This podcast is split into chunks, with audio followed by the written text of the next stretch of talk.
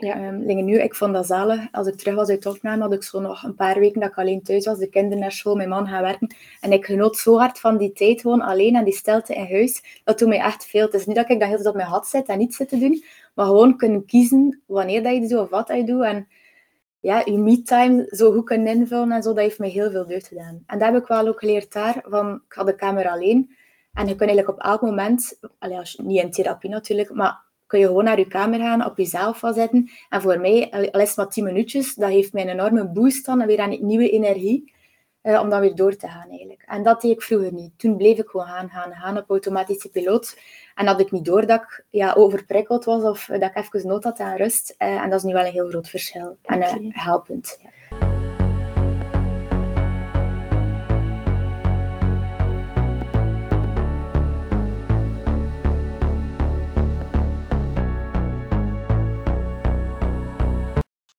Hallo en welkom bij de nieuwe aflevering van onze podcast. Vandaag is het zoals ja, deze maand natuurlijk over eetstoornissen en hoogsensitiviteit. Um, en vandaag hebben we ook een getuige zitten die daarmee struggelt of die hoogsensitief is en ook een eetstoornis heeft of zeg ik beter de weg is naar herstel, om het zo te vermelden ja, natuurlijk. ze is er nog, maar we proberen het zo klein mogelijk te maken. Ja, oké. Misschien herken je de stem al. Um, dus het is eigenlijk Laurence die vandaag bij ons te gast is om ons meer uitleg te geven. Dus welkom Laurence. Ja, met veel plezier.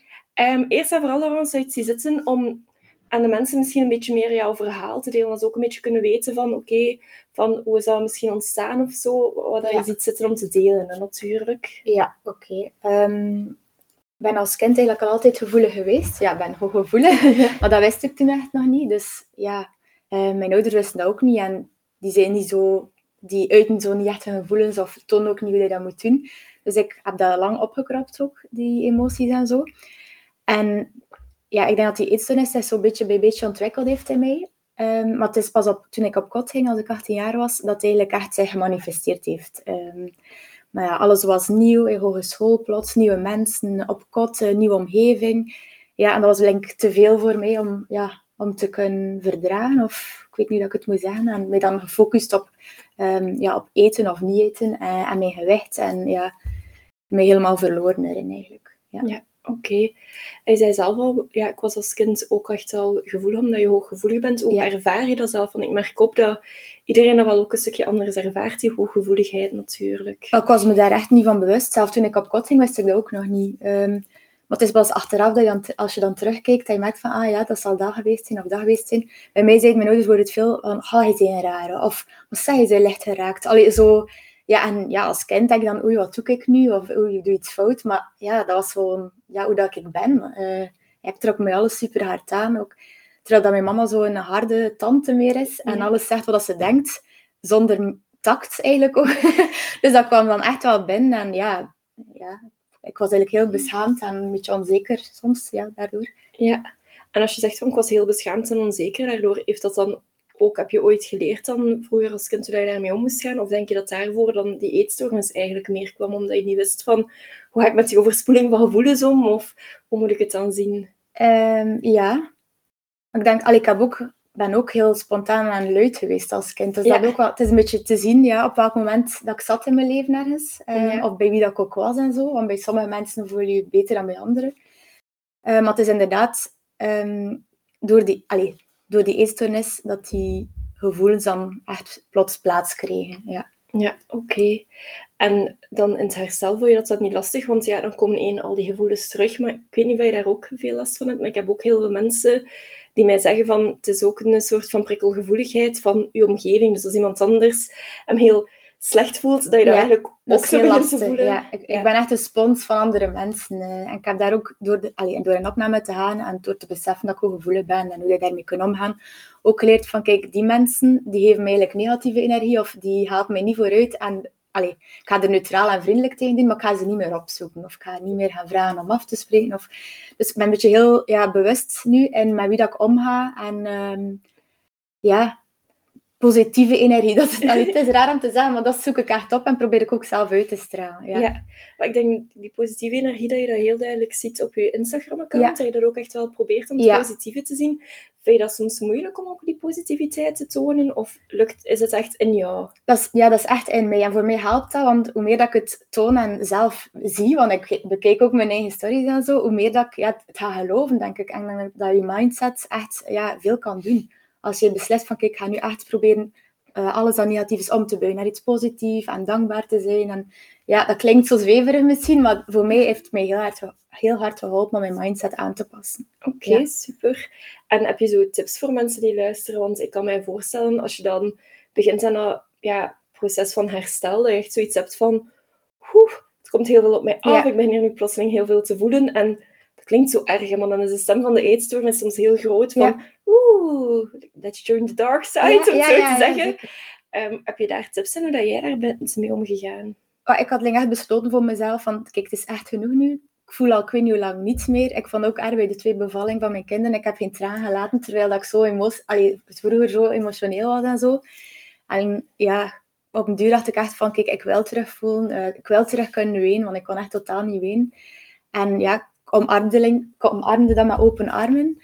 Maar het is wel heftig en lastig natuurlijk. Um, en soms inderdaad gaat hij iets zo die proberen terug te trekken van zou je niet beter alles laten zoals het was? Je moet dat niet voelen, je moet dan alleen neutraal blijven kunnen en zo. Maar dan ja, gewoon echt gezegd van, kijk, ik ga dat nu een keer echt aanpakken. Ik krijg hier alle hulp dat ik, dat ik ja, kan vinden op dit moment. Het is mijn soort van laatste kans of zo. Uh, ik ga er gewoon voor gaan en mij echt gewoon 100% smeten. En eerlijkheid vind ik ook een heel belangrijk wel. Um, het heeft geen zin om, u, om dingen achterwege te houden of anders te zeggen omdat voor de ander misschien beter zou overkomen of zo. Zij gewoon eerlijk. En zo ga je ook het, ja, het meest kunnen groeien, denk ik. Als je dingen achterhoudt of liegt tegen jezelf, sta je jezelf eigenlijk gewoon maar in de weg. Ja. Uh, ja. En was het soms dan niet moeilijk voor jouw omgeving? Want natuurlijk, ja, met ja, de eetstoornis hebben we een beetje een masker op. Als we dan kiezen van, we gaan ervoor en we gaan die eerlijkheid toelaten en alles zeggen hebben zij dat allemaal ook echt omarmd of hoe is dat verlopen? Ja, jawel. Voor sommigen was het soms wel wen, maar de meesten waren wel heel blij en zagen mij ook wel positief veranderen. Want ja, ik heb al veel gezegd, ik ga er nu echt voor. En ik denk dat sommigen zoiets hadden van, ja, ze is daar weer. maar, ja, maar nu was Sling echt, allee, is Sling echt wel gelukt. Ja, ja oké. En heb je dan zo zelf manieren hoe dat je omgaat voor als je toch overprikkeld bent of als je toch ja, die emoties wel wat te veel worden? Want ik kan mij voorstellen dat het soms gewoon heel heftig is. Ja. Um, ik trek me dan terug op mijn eentje.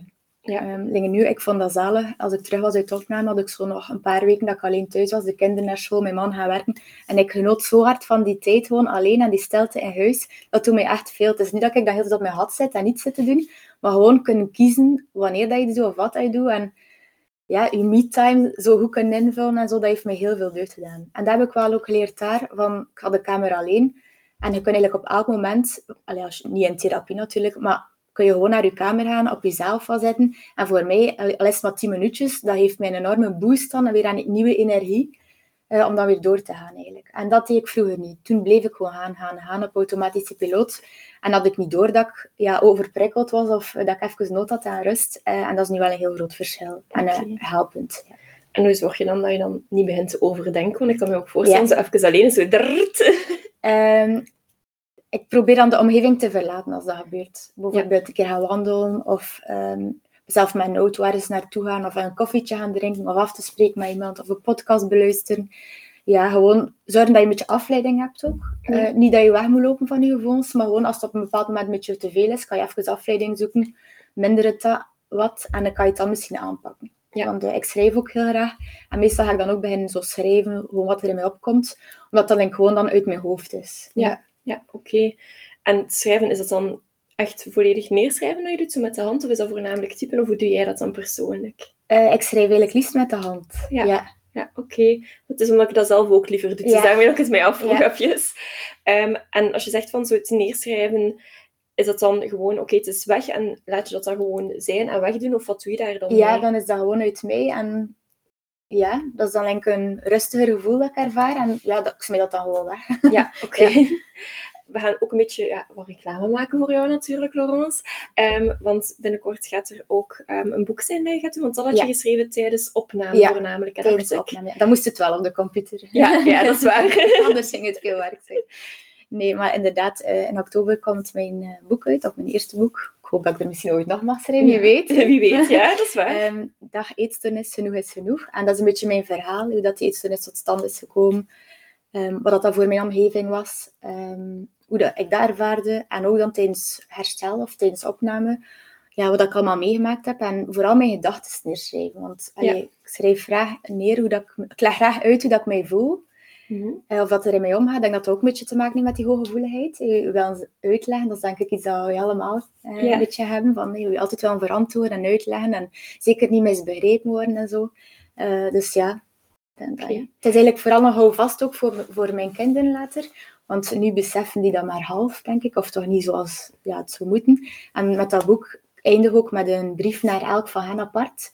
Uh, en dan hebben ze zoiets materieels of iets tastbaars voor later, als ze dan oud genoeg zijn om dat te lezen. En ja, ik vind dat eigenlijk iets moois, dat ik zo nog iets ja, kan geven dan. Ja, dat snap ik ook gewoon. Dat ze een beetje weten van wat is er eigenlijk allemaal gebeurd. En ook, ja, het is wel een groot deel van je leven geweest, dat, dus daar ook wel een beetje zicht Je kunt dat wel ook vertellen, maar je vergeet dan altijd dingen. Of, en nu heb ik het gewoon helemaal uitgeschreven, wat dat voor mij ook trouwens therapeutisch gewerkt heeft. Uh, dus ja, ik ben eigenlijk heel blij. Ja. Voor mij is de missie al geslaagd. Alleen natuurlijk hoop ik dat dat boek goed verkoopt en dat er mensen geholpen mee zijn en zo. Maar voor mij is het eigenlijk al geslaagd, omdat Anaïs en Remy sowieso een exemplaar hebben. Ja. Nee, maar dat snap ik volledig. En ik vind dat eigenlijk ook een hele mooie boodschap van ook echt wel iets voor mijn kinderen natuurlijk. Um, je zegt ook van, ja, ik wil echt zo soms gaan uitleggen hoe dat ik mij voel. Is mhm. dat dan omdat je zelf vindt dat je vaak misbegrepen wordt dan in je gevoelens? Of... Wel, hoogsensitieve mensen denken vaak al na in de plaats van een ander. Van, van kijk, als ik zo doe, ze gaan denken van dit of dat. En je wilt al voor hun redenering zijn. Dus leg jezelf eigenlijk al uit, nog voordat er iemand anders de kans heeft om iets te denken, maar gewoon omdat je... Oh ja, ik haat dat echt om, om, allee, dat ik onbegrepen ben. Of dat, er iets, dat ik een goede intentie heb of een goede bedoeling en dat het dan verkeerd overkomt. Dat vind ik zo jammer. Maar dat dat is ook oefening en oefenen ook om echt los te laten dat en om dat minder en minder te doen iets van, kijk, ik ben oké met wat ik doe of met wat ik zeg of ja, met mijn gedrag. Dus dat is oké, dat is voldoende. Niet iedereen moet dat oké vinden, niet iedereen moet dat ook als goed zien of, allee, ja. Probeer dat allee, meer en meer los te laten en minder mee van aan te trekken. Maar het blijft een oefening. Ja, wel, het is inderdaad voornamelijk focussen op je intentie. Ja. Dat je intentie wel goed is. Ja. En, als ik weet dat het goed bedoeld is, eigenlijk moet je zeggen, voert wat de rest denkt. Uh, ik weet dat het oké is, dus dat is het belangrijkste is dat dan soms niet moeilijk, want je bent ook wel redelijk actief op social media en zo. Ja. dat klinkt misschien dom, maar ik heb ook het gelezen natuurlijk. Soms worden we daar misbegrepen. Ja, En vind je dat dan soms niet moeilijker? Of ja, maar het helpt mij ook om te groeien. Omdat ik ben er dan zo mee bezig en achteraf heb ik dan iets van... Echt, je moet er echt niet zo mee... boeien. dat was leuk. Je moet er echt niet zo mee bezig zijn. En door dat eigenlijk allemaal een beetje zo mee te maken en te doen, ben ik daar enorm in gegroeid. En ja, doe ik het nu heel anders dan een half jaar geleden bijvoorbeeld. Ja het was ook een beetje plots. Allee, ik kwam in de media in december of januari door die lange wacht, wachtlijsten. Ik wou dan een keer echt uh, benadrukken dat de overheid daar iets kan aan doen of zo. En ja, mijn, uh, ze konden mij dan opzoeken op Instagram en begin, zijn mij beginnen volgen. Ook omdat ja, een kijkje en opname, ik vind dat niet overal op Instagram, denk ik. Dus, En plots was dat ja, heel veel mensen die meekeken en vaak ook ongevraagde commentaar en feedback geven. Veel positief ook, maar gewoon ja, alles komt wel binnen bij mij. Ik ben al hooggevoelig, dus al die prikkels komen binnen. Ik lees alles, ik wil ook op alles reageren. En ja, dat is wel een weg geweest, aan zoeken geweest om daarmee om te gaan. Ja. ja. Maar ik denk ook dat dat nu nog allemaal realistisch is. Maar ik denk nu in de vakantie met de kindjes en zo, dat dat wat moeilijker is. Nee, ik heb voor mezelf gezegd, kijk, vanaf 1 juli is vakantie. En dan in september start ik terug met lesgeven. Dus ik ga sowieso minder tijd hebben. Vanaf 1 juli heb ik gewoon echt regels voor mezelf gemaakt qua Instagram gebruik. Het is misschien een beetje drastisch, maar oh, voor mij helpt dat wel. Ja, dat ik ja. Uh, zo bepaalde regels heb waar ik mij wil aan houden, zodat ik mezelf er niet in verlies. Want dat deed ik soms een beetje. Ja. Dat is ook typisch voor hooggevoelige ja. mensen. Je altijd voor anderen goed willen doen en anderen helpen, maar jezelf dan soms een beetje vergeten. Dus, ja. uh, ik ben nu een beetje mijn grenzen aan het stellen voor mezelf. Maar ik denk uiteindelijk dat dat iets is wat heel veel mensen met hoogsensitiviteit moeten leren. Zo van, wat zijn mijn grenzen? Hoe ga ik daar niet over? Want het is zo gemakkelijk om erover te gaan. Zeker ook omdat ik het graag doe. Dus ik vind dat niet te veel om te antwoorden. Of ik vind dat niet te veel om elke dag te posten. Ik doe dat graag en krijg er energie van. Maar, maar ja, ik verlies me er soms een beetje in. Ja, ja, nee, maar dat snap ik volledig. En zijn er dan zo bepaalde dingen die je zelf zegt van wat je geleerd hebt tijdens Hans traject, of dat je zegt van oké, dat zijn echt wel dingen, bijvoorbeeld iemand anders die luistert, dat ik graag zou willen meegeven van oké, okay, eetstoornis en hoogsensitiviteit, dat kan misschien wel helpen, of dat heeft mij misschien heel hard geholpen. Ja, dus zoals ik zei, die eerlijkheid. Ja. Ehm, als je twijfelt over of dat iets goed aangekomen is of niet van je boodschap, moet je niet bang zijn om dat ook te vragen aan die persoon. Dat vind ik ook een hele goeie. Uh, dat mag zelf achteraf zijn. Hè. Ik heb dat soms, dat ik een gesprek had, dat ik er zo wat mee in mijn hoofd blijf zitten en dat ik dan bijvoorbeeld een dag later een berichtje stuur of zo van ehm, ik heb dat zo opgevat, klopt dat eigenlijk of niet? Want meestal gaat die persoon dan uh, ja, de bedoeling meegeven van die boodschap en zie je dan van wow, ik had echt verkeerd, uh, allez, verkeerd opgenomen eigenlijk. Dus je moet er echt niet bang voor zijn om dat te doen. Um, er is niks mis met informatie vragen aan iemand. Ja.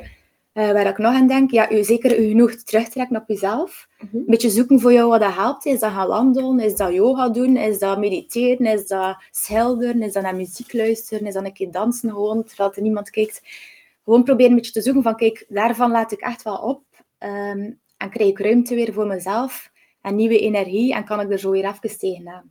Ja. En zeker niet bang zijn om nee te zeggen. Dat heb ik ook heel lang te weinig gedaan. Ja. Want ik heb het al een keer gezegd, een nee zeggen tegen, je, tegen een ander is een ja zeggen tegen jezelf. En dat is echt, echt wel zo. Ja, Ja. maar dat is- ik denk dat dat eigenlijk hele mooie dingen zijn Ja. om ook mee te geven.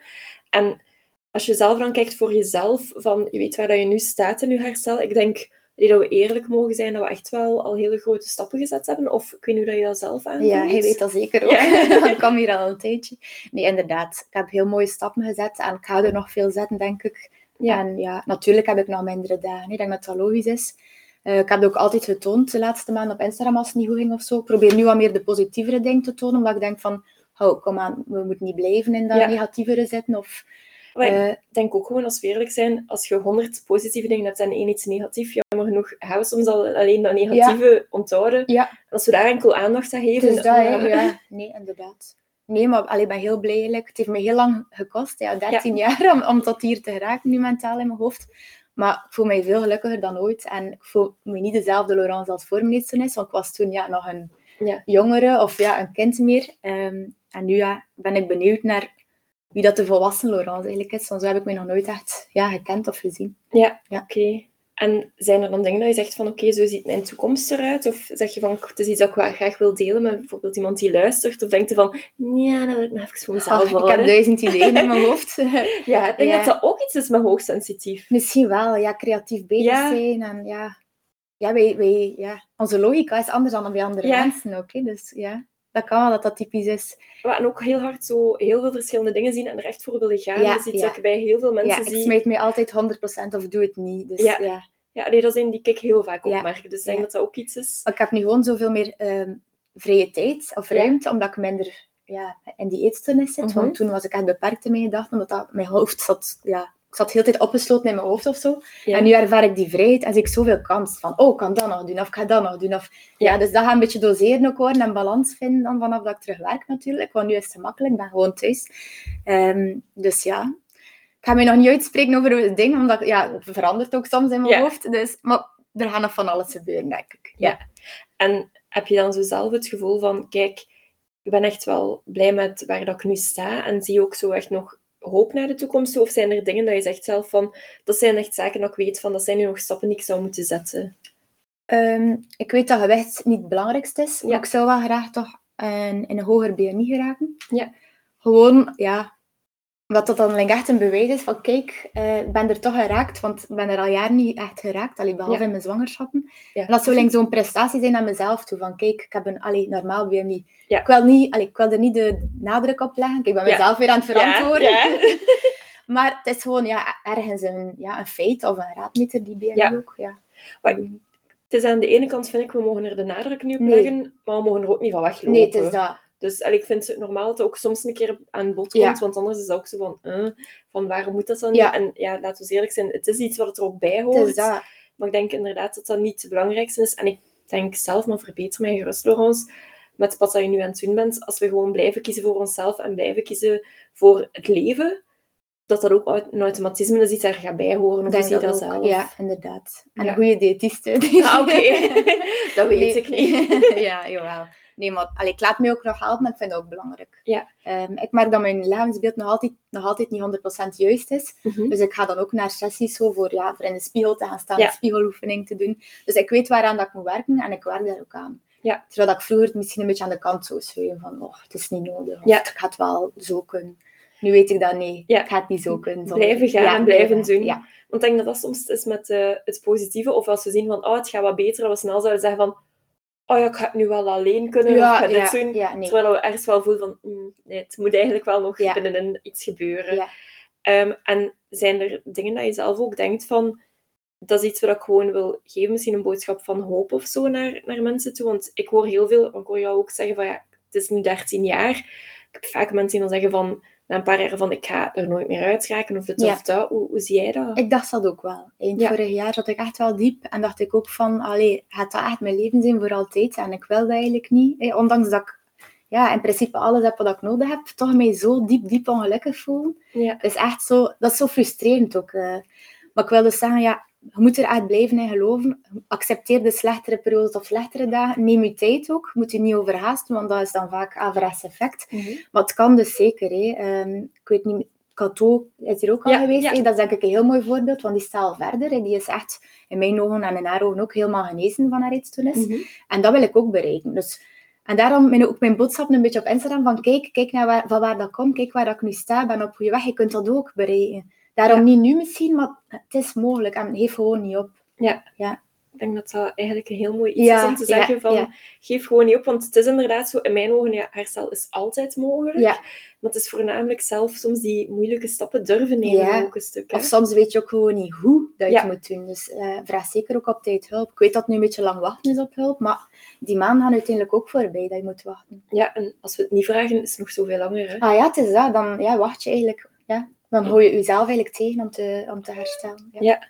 ik denk dat dat een hele mooie boodschap is ook om een stukje mee te eindigen. Ik weet niet of er zelf nog iets is als je terugdenkt wat je allemaal gezegd hebt. Van dat je denkt van, goh, moest ik zelf naar een podcast luisteren en iemand iets heeft, dat je zelf ook nog zou willen horen of dat je nog wilt delen? Um, ik weet dat dat een moeilijke vraag is. Hè?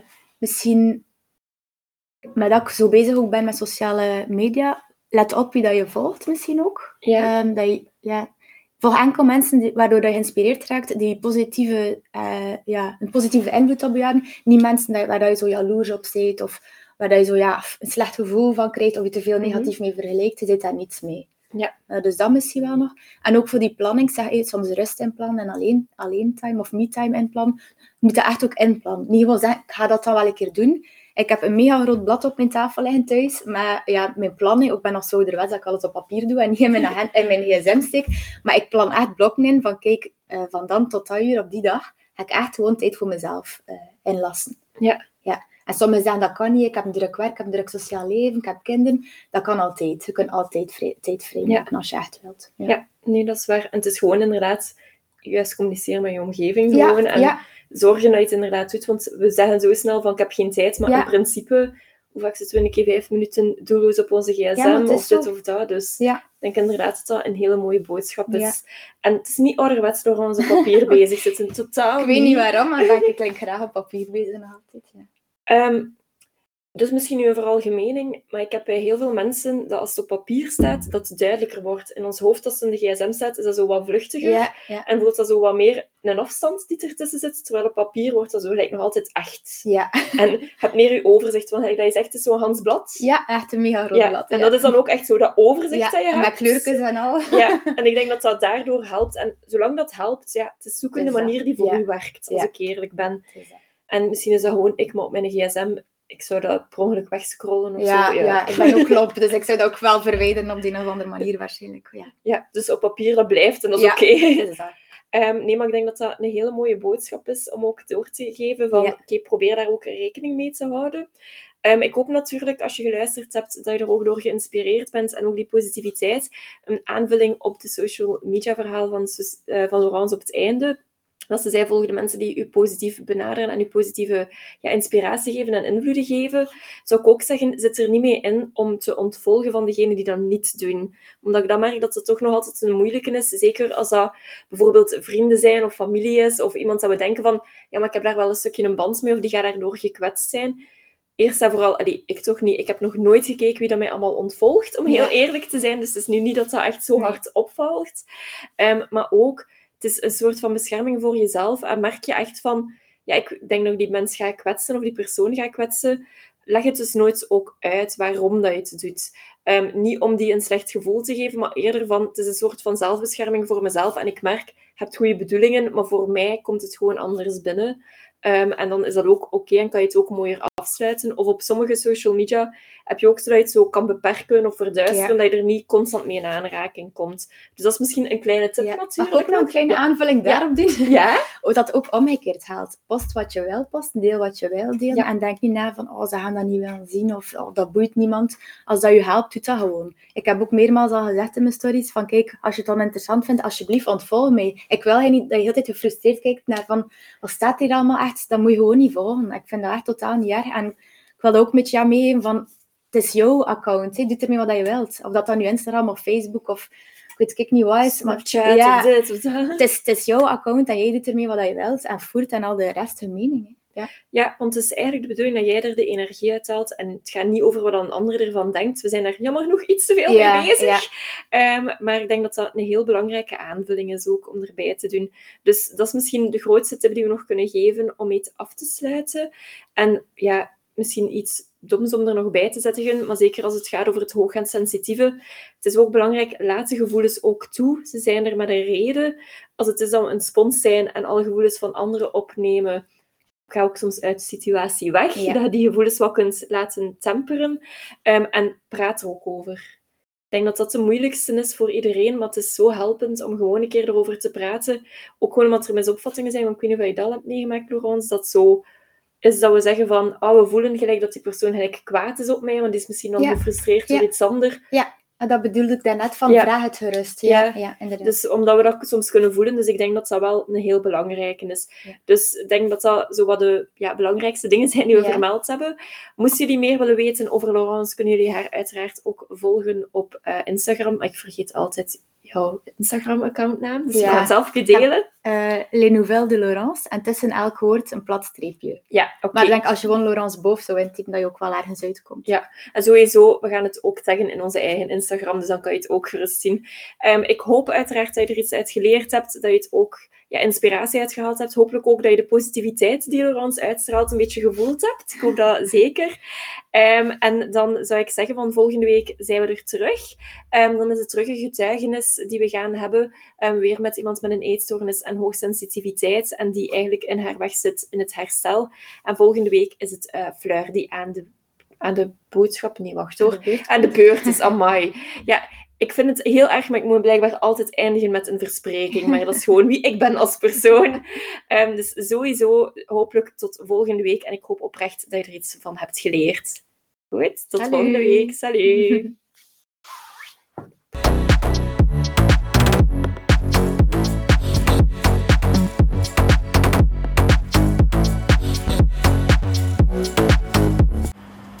We weten dat dit natuurlijk geen makkelijk onderwerp is om over te praten, of dat het misschien eventueel gedachten of gevoelens naar boven heeft gebracht. En daarom willen we je echt eraan herinneren dat je ook ergens terecht kan. De mensen van AWEL staan eigenlijk altijd klaar om je verder te helpen. Het kan zijn een belletje of via de chat, maar je kan ook natuurlijk altijd bij ons terecht ehm, op de vrijdagavond als je vragen hebt of ergens mee zit. Dus je bent zeker niet alleen en vergeet dat ook niet.